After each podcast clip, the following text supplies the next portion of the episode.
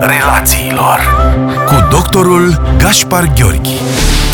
Bun găsit tuturor! Pentru că au trecut săptămâni bune de când suntem în izolare și distanțare socială sau fizică. Așa cum îi spunem noi, psihologii cred că a devenit din ce în ce mai important să vorbim și despre efectele pe care le pot avea toate aceste măsuri asupra sănătății noastre mentale și relaționale. Dacă la începutul perioadei de criză, din cauza stresului major, am resimțit un nivel acut de frică și anxietate, pe măsură ce petrecem tot mai multă vreme în izolare, putem observa că stările de anxietate încep să fie acompaniate de episoade de tristețe, și depresie. Depresia este un alt răspuns natural al organismului uman la stres, anxietate și pierdere. Aceasta apare ca urmare a conștientizării efectelor pandemiei, a lipsei de socializare și de sens în plan personal și profesional, a lipsei de activități și de rutine corespunzătoare. Timpul petrecut în izolare poate cauza de asemenea tulburări de somn, probleme la nivelul comportamentului alimentar, dificultăți de concentrare și atenție, de utilizare a memoriei de lucru și stări de irascibilitate. Aceste efecte vor fi resimțite mai intens de către persoanele aflate singure în izolare, de către cei care au conflicte recurente în relațiile apropiate, cei care și-au pierdut locul de muncă sau care suferă de diferite boli cronice. Însă trebuie să recunoaștem că în situația dată niciunul dintre noi nu beneficiază de imunitate totală cu privire la aceste efecte, de aceea este atât de important să avem grijă de igiena noastră psihică și emoțională. Cel mai important comportament pe care este indicat să-l continuăm e reprezentat de conversațiile intime cu persoanele de încredere. Știm deja că antidotul cel mai bun pentru stările de anxietate, frică și tristețe este reprezentat de dialogul sincer și deschis cu persoanele dragi nouă. Aceste conversații merită purtate față în față sau prin intermediul telefonului ori a platformelor inteligente de comunicare. Ce putem face în plus? Ei bine, studiile de specialitate ne recomandă mișcarea fizică și exercițiile regulate. Toate acestea reprezintă un alt mod prin care putem reduce stresul, anxietatea și putem ține depresia la distanță.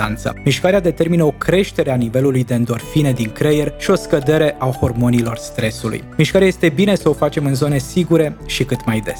Studiile de specialitate ne recomandă de asemenea respirația conștientă, meditația și exercițiile de mindfulness. Toate acestea sunt un remediu bun pentru anxietate și depresie. Se pare că minim 10 minute de meditație zilnică ne ajută să gestionăm mai eficient emoțiile negative și să ne activăm reziliența. Conectarea cu natura este o altă recomandare a specialiștilor, desigur că de această dată vorbim de o conectare adaptată. Este important să petrecem cât mai mult timp pe terasele apartamentelor sau în curtea casei dacă nu locuim la bloc. Cititul pe terasă, momentele în care stăm la soare, îngrijirea plantelor și munca în grădină sunt de asemenea obiceiuri pe care ne putem baza pentru a îmblânzi anxietatea și pentru a liniști nivelul de disconfort din corp. Toate aceste activități pot stimula secreția unor neurotransmițători din creier, așa cum ar fi dopamina, serotonina, oxitocina și endorfinele, substanțe corelate cu starea noastră de bine. De asemenea, este important să identificăm lucrurile pozitive din viața noastră și să cultivăm starea de recunoștință, deoarece recunoștința și conștientizarea aspectelor pozitive au un impact major atât în gestionarea emoțiilor dificile, cât și în menținerea optimismului și a speranței pentru mai bine. Atât pentru astăzi. Până data viitoare să rămânem sănătoși și să ne implicăm în cât mai multe activități care ne pot proteja starea de bine. Pe curând!